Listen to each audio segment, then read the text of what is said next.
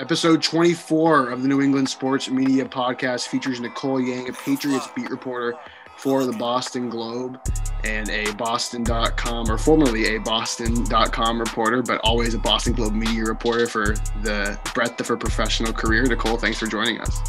Thanks for having me, guys. Yeah, we're super excited to have you because I think you're a great example of someone who's taken advantage of the opportunities give to, given to them. So, you went to Amherst College, right? You graduate in 2016.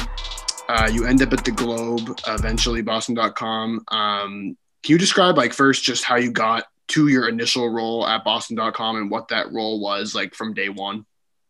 Yeah, so I would say that when I was in school, media wasn't really on my radar as a potential career. Like journalism wasn't really on my radar.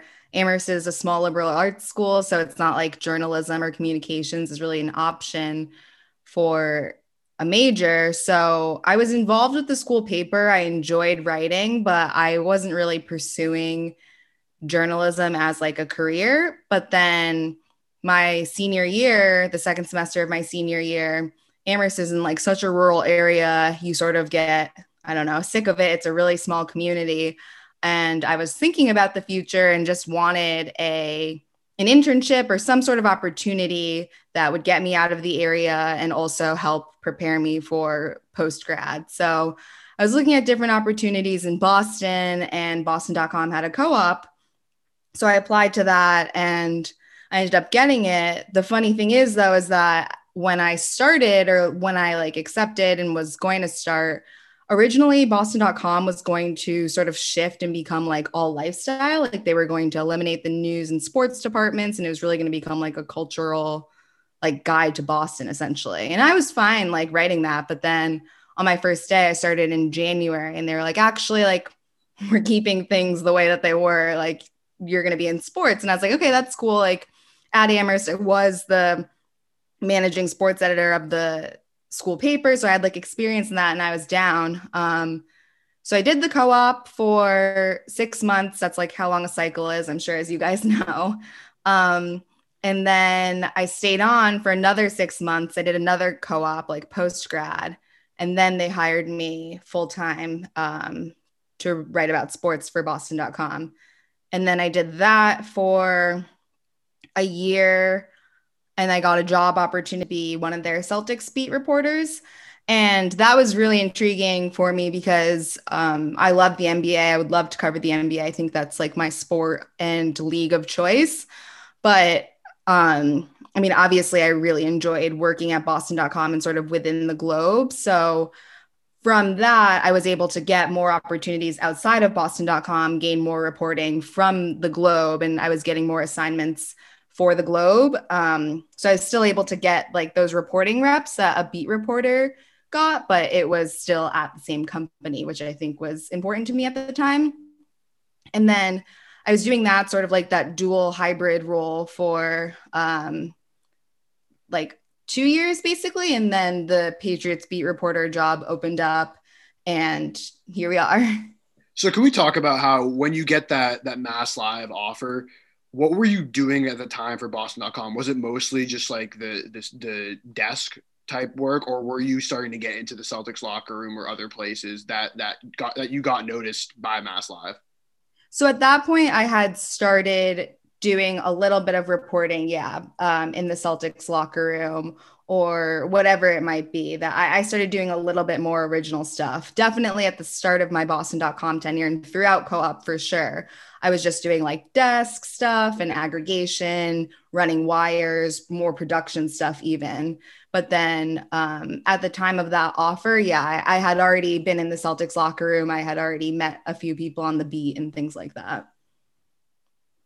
So when you when you started doing that, when you started going to the locker room, like were you assigned to like write for the games, or were you just kind of going on your own volition? And then I'm also, as a part of that question, I'm curious what was your relationship like with like Adam Himmelsbach and Gary Washburn, and how did you like kind of delineate like I'm going to do this story X Y Z, and, and how how how did that work out? Well, so at that point, I was still basically writing exclusively for Boston.com. So we didn't really, Adam and Gary and I didn't really cross paths. Um, eventually, once I started, once I started getting sort of more in the Globefold, uh, Scott Thurston, like the assignment editor, sort of dictates the roles to make sure that we don't step on each other's toes. Or if I have a feature or something, I would pitch it to him and he would make sure it wouldn't overlap um, with what they were doing. So shout out to Scotty for handling um, all of that stuff. But at the start, it was really just me pitching uh, the Boston.com sports editor, Gary. Uh, I think the first story that I was working on was um, at the time, like the Celtics had just acquired Kyrie Irving. They just traded for him. So I was going to a bunch of home games and going in the visiting locker room and asking players, like, what makes Kyrie different on the Celtics compared to when he was with the Cavs. So I like pulled, I think, 25 players and did like a little stat breakdown about uh, Kyrie as a Celtic versus Kyrie as a Cav. And um, the Globe ended up using the piece, which was cool. And I think that was my first taste of like reporting, going into locker rooms, coming up with ideas, like not waiting for news to come to you, like trying to be more original and creative and stuff. So I really enjoyed that. And that's when I was like, hey, Gary, like, is it okay if I start going to these games more often? And I would write like takeaways, or I don't know if somebody said something buzzy in the post game press conference, I could write that up. But my main goal was really just getting experience, meeting other people on the beat, things like that. That's awesome. So when you first started like getting in these locker rooms, how did you maneuver about? What was the experience like? Like how are you feeling? What was that all about?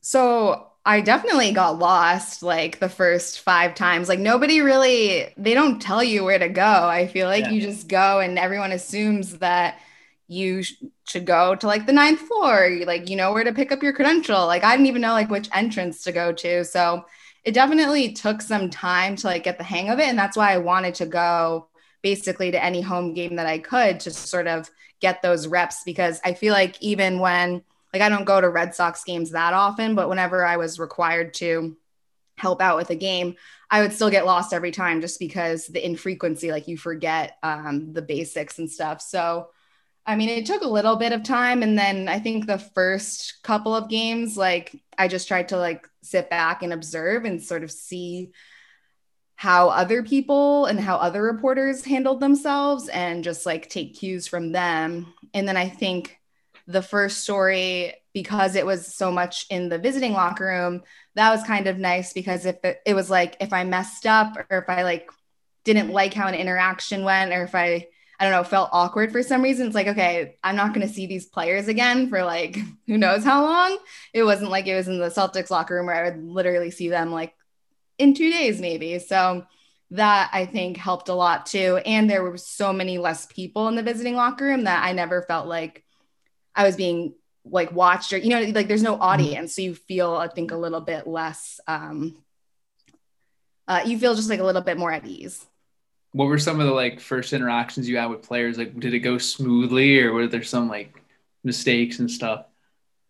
It, I think they went smoothly for the most part. I think like that's the advantage of being like a young woman is that like they I think try and be nice at the very least. Like even if I asked like a dumb question or if they were like who is this girl, like they I think at least try and be um welcoming. Um like I remember I went up to Rodney Hood once and I called him Dante by accident because I was trying to track down Dante Exum and he was like, I'm not Dante. And I was like, oh my God. And I was like, I'm so sorry. And I just left and I was like mortified. And he probably doesn't remember that at all. But like, again, that's the benefit of it being in the visiting locker room. Like, it's not like I went up to Jaylen Brown was like, hi, Jason, because he would probably remember that because then I would see right. him literally the next day so like th- that happened and like um one time Enes Kanter who ended up coming to the Celtics and it ended up not being a big deal but like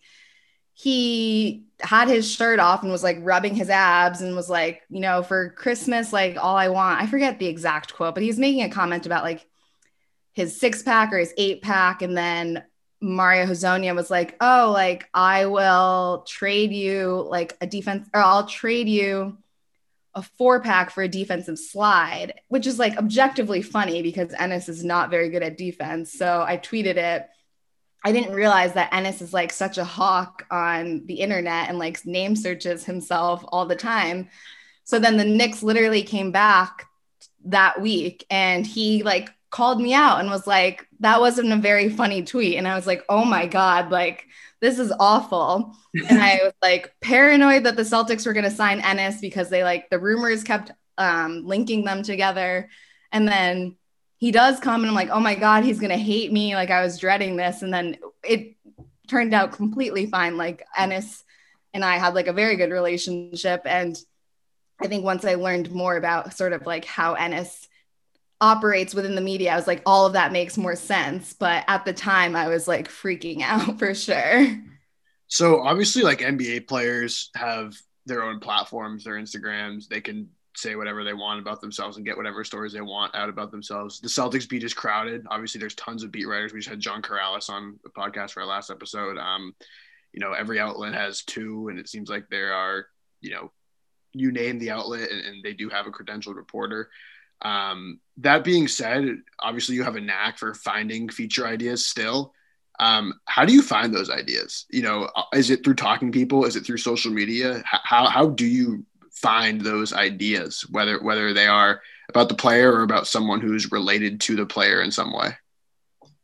I think a lot of it is just um, through talking to players, like not just going to them when you have a story idea, like trying to strike up a conversation naturally and learning more about them. A lot of it is social media too, like seeing the types of things that they're sharing, because then hopefully you can get a better idea of their interests and things like that. Um, so I would say it's just like paying attention basically to things that aren't happening during the game. So if I don't know, like Grant and Catan, for example, like he posts about it all the time. So it's like if you just uh, either watch their socials or the best thing about NBA games, in my opinion, is the time like leading up to the uh, tip off because their like managers are out there, their agents, cousins, family members. So if you just sit courtside or if you just hang out like by the court, you can strike up a conversation with people um, close to a bunch of players, and they too are revealing. So I think it's just um, really like keeping an open mind and doing the best you can to like just gather intel. I thought that Catan article was fantastic. Like, kind of take us through that over what how long of a period of time did that take like you played the game with him too like how did that go thanks um yeah so grant clearly was like obsessed with catan like posting it uh on his instagram i think and then also at Tennessee, like a couple of people wrote about how obsessed he was with the game. And I hadn't played Catan before. So I was like, oh, okay, like maybe Grant can teach me and I can sort of understand why he's so obsessed with this. So um, I reached out to the Celtics. Uh, first, I asked Grant if he would be down to teach me, and he was like, "Yeah, but you have to coordinate, obviously, with PR." So the Celtics helped me set it up and we played at the Auerbach Center. And I got two other reporters um, who already knew how to play to join us because it's a four person game. And then um, we just played like after one of his practices. Um, it was an off day for media. So we just went to the Auerbach Center and he taught me how to play. And we played for like three hours. Um, it was great. And then after that, I think like the next day or later that week, I talked to Grant about it uh, at like shoot around or something, and then um, asked a few other guys like for little quotes to sort of fill it out. But um, that was, I think, one of my favorite stories. This is gonna probably sound this is probably gonna sound like a stupid question, but like if you like during that when you're playing it with Grant, like you're playing Catan and then with the two other beat writers, um, are you like taking notes? Are you recording it? Like are you like yeah. what are you doing? So I'm not, I didn't take any notes. I was recording the whole thing though. Okay. Um, which he knew. Um, but I feel like that's way more natural to just have like my phone recording it than like me writing things down because then like he could do something and then I would write it down. And like I don't want that to influence like right. how he acts like throughout the rest of the game. So now doing the Patriots, obviously your first season on the Patriots beat, um, there are no open locker rooms, I'm sure, because of COVID. Uh, what has it been like covering the Patriots from this vantage point? Yeah, so it's definitely been tough um, just because, like you said, there aren't any open locker rooms. And typically, like, that's the best time of the week is we get four days of locker room access and it's 45 minutes each day you go into the locker room and it's like free range like if a player's in there you can try and approach them and um, that's great for the type of stuff that the globe wants me doing which are those sort of off-field features and things like that and so it's definitely been a lot tougher um, because one, I find that the Patriots aren't even that revealing via Zoom. And then two, like it's just so hard to forge relationships, sort of like have right. those conversations that I was mentioning to you guys of just like talking to a guy in the locker room sort of about anything. Like you that's impossible right now. So I have like a few player. So even though I wasn't on the beat, I like had experience in the locker room because I was helping out with some of the globe coverage last season. So I had like a few players' numbers, so I used that, but like you can only go to those wells so many times before right. they're, especially on the Patriots, before it's like, uh, I mean, like, sorry. No worries. Um, you can only do that so many times before it's like, I don't know, like they're kind like you're sort of maybe risking that they're not going to respond to you. Right. So what about like the other stakeholders? You talk about sitting courtside during shoot around like NBA before the games and talking to other stakeholders, whether they be players, families, agents, former coaches, whoever's there. Have you been able to do the same thing? I mean, I know you have for certain stories, like source wise, like calling high school coaches, but has that sort of way you build sources helped you, you think, during like pandemic mode Patriots coverage? Definitely. And especially with the Patriots, too, because players generally are pretty tight lipped. Like, usually you'll find you'll get better information from the people not affiliated with the organization because they're more inclined to open up. Like, they don't have anything really, um, they aren't like media trained. So it's easier to get stories and things like that. So, like you mentioned, I've talked to a lot of like high school coaches, college coaches, um, people like one step removed or however many degrees of separation removed from the players. How did the uh, the Cam Newton hat story come about? Was that purely through social media? So Cam, I mean, obviously, like Cam wears these hats every week. Yeah, they're wild. to ignore.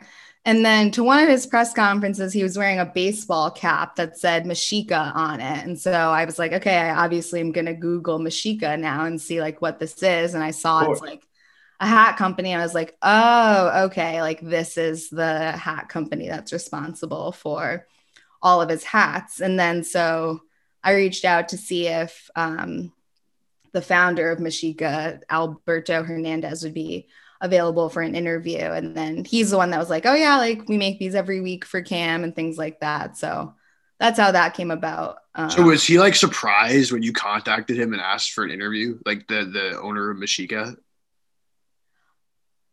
I'm not sure if he was surprised or not. He agreed to it. I mean, I guess that's the thing with um, non-players is like one it's an advantage because typically they'll talk and they're not media trainings like that but then two the flip side is like because they're not players like they aren't required to talk and like they could could potentially or they might feel uncomfortable talking because they don't want to you know put like cam in a bad spot or something like that so um, I was nervous about whether he whether or not he would be interested, but um, he was. So like I was happy about that.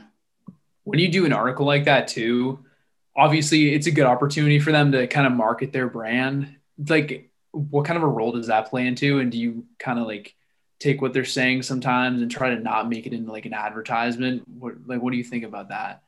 Right. So I think with that, it's just like trying to keep everything like related to um, Cam and his relationship. Like during the interview, I asked more questions about his background and like how he got into hat making and like how the business is going and things like that, sort of to like put him at ease and also like contextualize things if I needed to. But then when it actually came to writing the story, I think I just had one graph sort of about his background because that is interesting to people to know like where he's from and things like that but um it definitely didn't need to be the center like his journey is not like the center of the story. It's the fact that he makes these hats for cam once a week.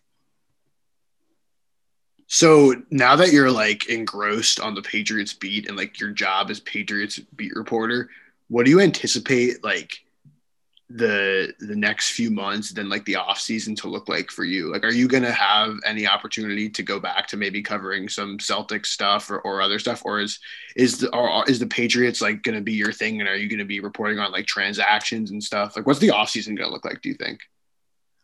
I'm not really sure. I think it depends sort of what happens like within the NFL. I'm not even sure if like the league has their calendar situated right, right. stuff because of the virus and things like that. But I assume if there's like a combine or if there's meetings and things like that, like I in normal years would get to go, but because right. everything is virtual, I'm not sure what that would look like. But like I'm still, I guess the person that had this job before me, Nora Princiotti, who's like one of my good friends in media, like when she was in this role, like she still contributed in other areas right. during the off season. And so I'm still open to that, even outside of like basketball and the Celtics. Like in 2019, I helped out with the Stanley Cup run, and that was really fun. Um, I'm really looking forward to the Laver Cup coming to Boston. If that like we ever get live sporting events and things like that. So I'm still open, I think, to other assignments. But if they need me like on Patriots, like obviously, like that's what I will do because like that's my job.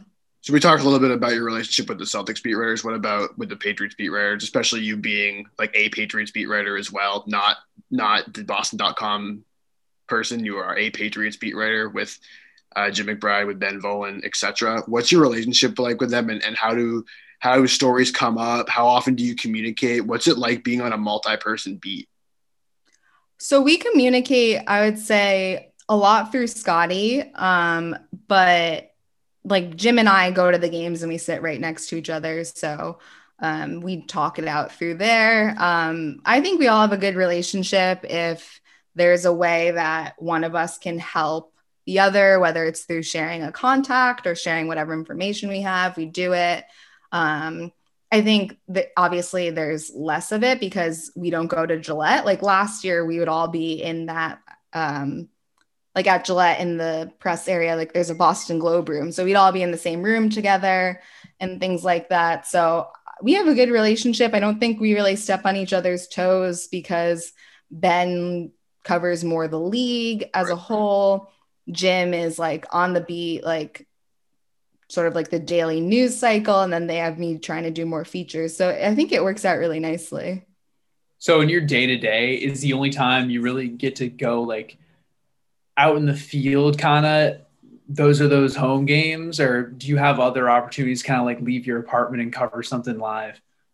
So right now it's really just the home games. Um, i don't go to practice they only allow one person at practice and Jim goes. And there's no real use for me to go to practice because it's mainly for attendance purposes at this point um, during the pandemic. But yeah, the since March, I've done, I think like, but other than home games, maybe three stories outside of my apartment. Like I did, I got to do the marathon, which was really fun or I shouldn't say fun. It was like a good reporting experience and I enjoyed it. Um, and then the day before the Celtics left for the bubble, I spent it at like their barber shop, which was another really um, mm-hmm. great like reporting and enjoyable experience. But other than that, like I think everything I've done has come from my apartment, which is really sad, but like obviously necessary. Where was that barber shop? That was in Wellesley in Waltham. Okay. Yeah, yeah, yeah, yeah. That's right. That's right. How'd that come about? Um, so that was through social. I noticed this guy was constantly posting photos of Celtics haircuts. And I was like, because of the bubble and sort of everything that was happening, I was like, I bet a bunch of them are going to get their haircut the day before they leave. So I reached out to him asking if I could interview him at the shop that day. And he was like, sure, no problem. And Grant was scheduled to get his haircut. And like Grant and I already have a good relationship. So he was like, you can sit in for that one and uh, talk to Grant and stuff. But then turns out like six of them ended up going that day, or like seven of them ended up going that day. So I ended up spending like nine hours there, um, which was like that was one of again one of my favorite stories, um, just because of like the unique circumstances um, and uh, like the on-field reporting opportunities had been like so barren by that point. Yeah, 100%. It just it paints the players in a completely different light, which is awesome, and like puts them in the community, which you don't like like anyone could be going to a barbershop like that. That's sick. Right. Yeah. Like that shop is open to the public. Like you right. guys could get your hair cut there tomorrow if you wanted. No, for sure. So what about like you said you I'm curious going back to you said like you didn't know media was like in your future, you didn't know journalism was in your future, et cetera, et cetera. Um, when you started to do stories for like the boston.com and started to go into locker rooms and all that stuff like is that when you realized it's in your future? Was it when you did your co-op? Like when did you realize what you're doing now was in your future? Because it wasn't that long ago that you said you know you graduated college and you didn't necessarily know what you wanted to do. So how did you know and get to the point of what you're doing and when did you know that you wanted to do it? And how did you know how to do it? I mean i still i feel like that's the cool thing about journalism is that it's like a constant learning experience like you're constantly getting better. It's like never you never really master it if that makes sense. Like i was a big science person in college and like that's so different because like you know if you got it right or if you know if like your experiment worked and things like that. And then in this case like that's sort of the scary and like the vulnerable part about like writing is you never actually know if what you're writing is good. And some people might think it's really good and some people might think it's really bad. So i think it's like constantly a work in progress. But i feel like when i knew that this was a maybe a potential career was once i started full time at boston.com because with the co-op like i at least was aware that media was like a difficult industry to sort of find a career and um, like get a job. So through co-op, I still viewed it all as like really temporary and I still had to like apply for other jobs too, because who knows what is going to happen at the end of co-op. But then once I got like a full-time offer, I think I realized like, okay, like, well now if this is my job, like I can really sort of try and plan and like dedicate myself to it. So what do you think like 2015, like junior year of college, Nicole Yang would have said she'd be doing in 2020, like for a career? Oh man. I mean, that's the thing is like I feel like I had this is like a lame answer, but like I just had such broad academic interests. Like I could see myself in grad school at this point. I could see myself, I don't know, working in like consulting, which is really boring, or like a communications job, like definitely a cubicle job or something like yeah. that. Um, which is so strange because now I feel like if I were forced to pivot, I would definitely probably pursue some sort of graduate degree. Like I can't see myself going to like a nine to five desk job. Yeah, no, that's that's funny. It's always interesting. I mean, people ask like Liam and I that too all the time, and you, I still don't know the answer of what I want to be in five years or, or anything. Yeah, no idea. but Nicole, it was great talking to you. Uh, it was we enjoyed getting your insight and kind of seeing how you navigated uh, where you've been so far. Obviously, your career is still pretty much just beginning. You're what, like 25, 26 years old. You're not, yeah. you know, you're, you're, you still got plenty of time, but it's cool to see what you've done. And uh, we enjoy reading your work. Thanks so much for joining us again. Thanks for having me.